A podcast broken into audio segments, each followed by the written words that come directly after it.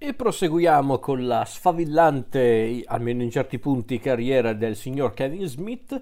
stavolta andando nel 95, nel 1995, ovvero un anno dopo esatto di Clerks, con il secondo film di Smith, un film decisamente più costoso, un po' più elaborato anche,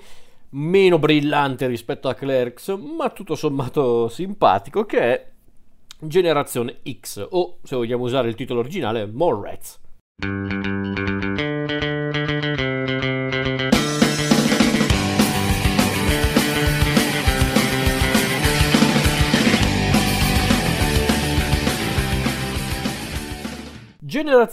X è la storia di una coppia di amici, ovvero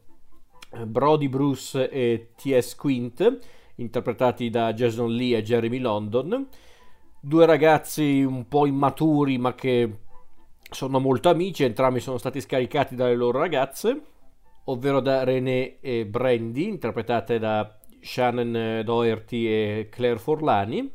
e quindi decidono di annegare i loro dispiaceri andando al centro commerciale, che è una sorta di ritrovo, anzi di tempio quasi per loro, e qui vivono diverse disavventure che li vedono non solo interagire con personaggi assurdi come eh, come il personaggio di William Black eh, interpretato da Ethan Suplee e ovviamente gli immancabili Jay e Silent Bob.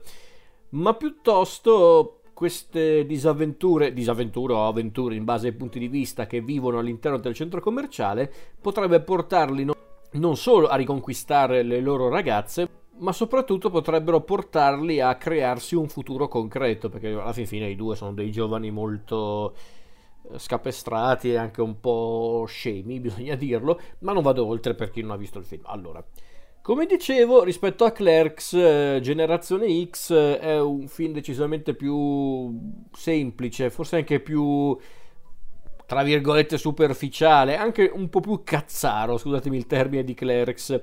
È decisamente meno brillante, come dicevo prima, ma comunque è molto divertente. Ed è sicuramente il Kevin Smith più svagato, più simpatico, che per carità in futuro avrebbe fatto altri film simili a Generazione X, ovvero film meno profondi, meno, meno mm, complicati to, di altri suoi film, ma tutto sommato Generazione X forse anche quello più genuino su quell'aspetto, tra i film svagati intendo dire. Cioè, rispetto anche solo al film eh, successivo di qualche anno di Jay e Silent Bob che andavano ad Hollywood, Generazione X era un po' meno elaborato, era un po' meno furbetto. E forse Generazione X è anche il film che ci fa comprendere il valore comico di Smith nel senso a livello di scrittura come sceneggiatore, perché se penso a certe situazioni o, o gag ricorrenti tipo il bambino sulle scale mobili o la battuta ricorrente Vol- sul retro della Volkswagen, ecco, quello è un ottimo esempio perché quella, quella, questa gag, questa battuta ricorrente non ti fa ridere la prima volta, non ti fa ridere neanche la seconda quando... Eh, viene ripetuta, o meglio, magari la seconda volta ti fa un po' sorridere, ma la terza volta che viene detta quella battuta, peraltro da un personaggio che viene introdotto così all'ultimo momento verso il finale del film, ecco che lì la risata arriva autentica proprio, nel senso non, ci, non, non puoi farne a meno.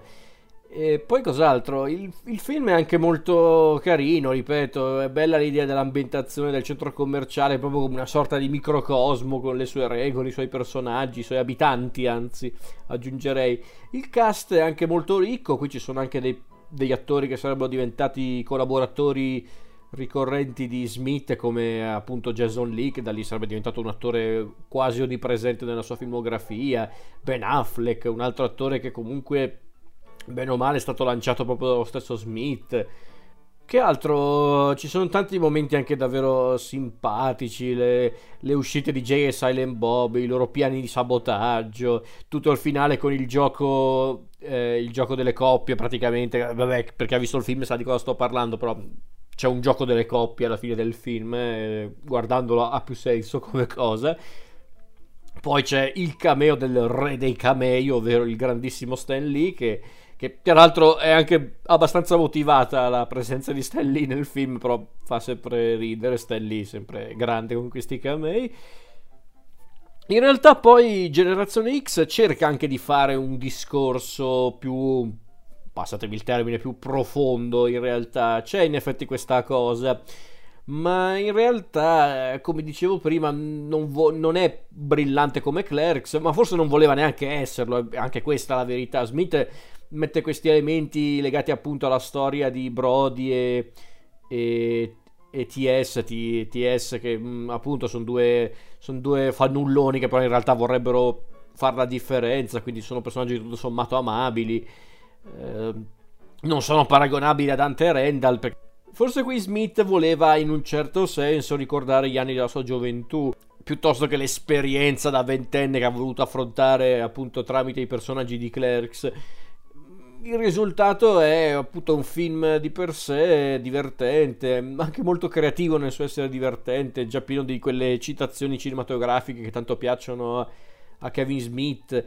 è un film carino, ripeto, non è, non è, un capolavoro, non è paragonabile a Clerks, ma neanche ai film successivi, però è tutto sommato simpatico. Forse la gente, anche molti fan di Smith, lo, tra virgolette, disprezzano perché forse si aspettavano qualcosa di straordinario dopo Clerks, invece fi- su quell'aspetto Generazione X è un film molto più modesto, ma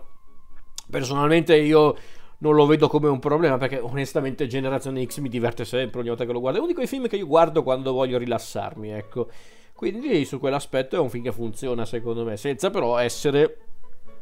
uno dei capisaldi della filmografia di Smith. Tutto qui.